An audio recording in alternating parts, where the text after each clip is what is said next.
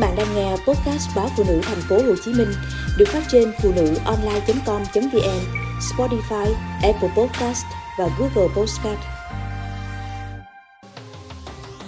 Tư thế ngồi bắt chéo chân không tốt cho sức khỏe.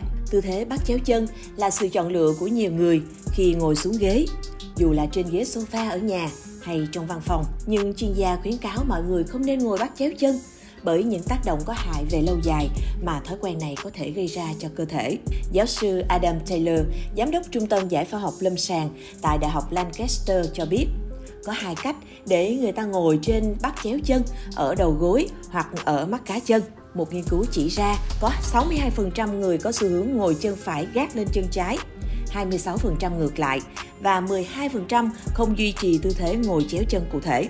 Động tác này có thể khiến bạn cảm thấy thoải mái, nhưng lại có khả năng gây ra một số tác hại như tăng huyết áp hoặc giảm số lượng tinh trùng.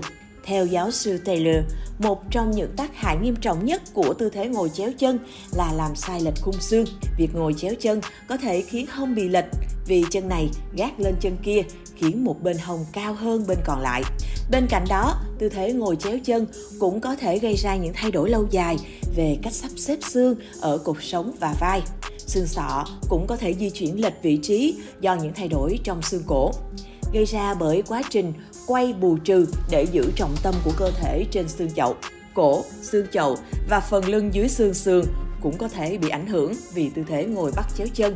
Lâu ngày có thể gây mất cân bằng đối với vùng cơ giữa bên phải và bên trái của cơ thể, dẫn đến hiện tượng suy nhược, căng cứng và giảm phạm vi chuyển động của các cơ. Nghiêm trọng hơn, tư thế để chân này còn có thể làm tăng nguy cơ vẹo cột sống bởi cột sống bị xoắn và cong sang một bên về lâu dài. Cũng theo giáo sư Taylor, việc ngồi gác chân này lên chân kia có thể ảnh hưởng đến số lượng tinh trùng của nam giới.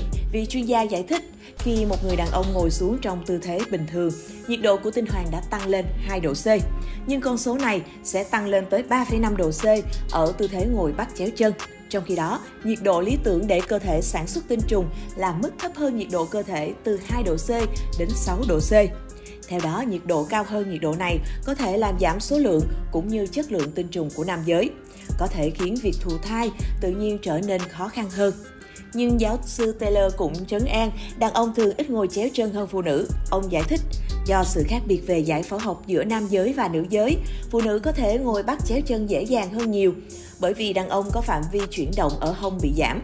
Ngoài ra, tư thế ngồi chéo chân có thể tăng nguy cơ hình thành các cục máu đông bởi vì tác động làm tắc nghẽn mạch máu ở chi dưới. Qua đó, làm chậm tốc độ máu được truyền qua tĩnh mạch, có thể dẫn đến sự hình thành huyết khối. Giáo sư Taylor kết luận. Vì vậy, với các luận điểm này, lời khuyên chính của tôi là chúng ta không nên ngồi yên ở một vị trí quá lâu và hãy giữ cơ thể thường xuyên vận động.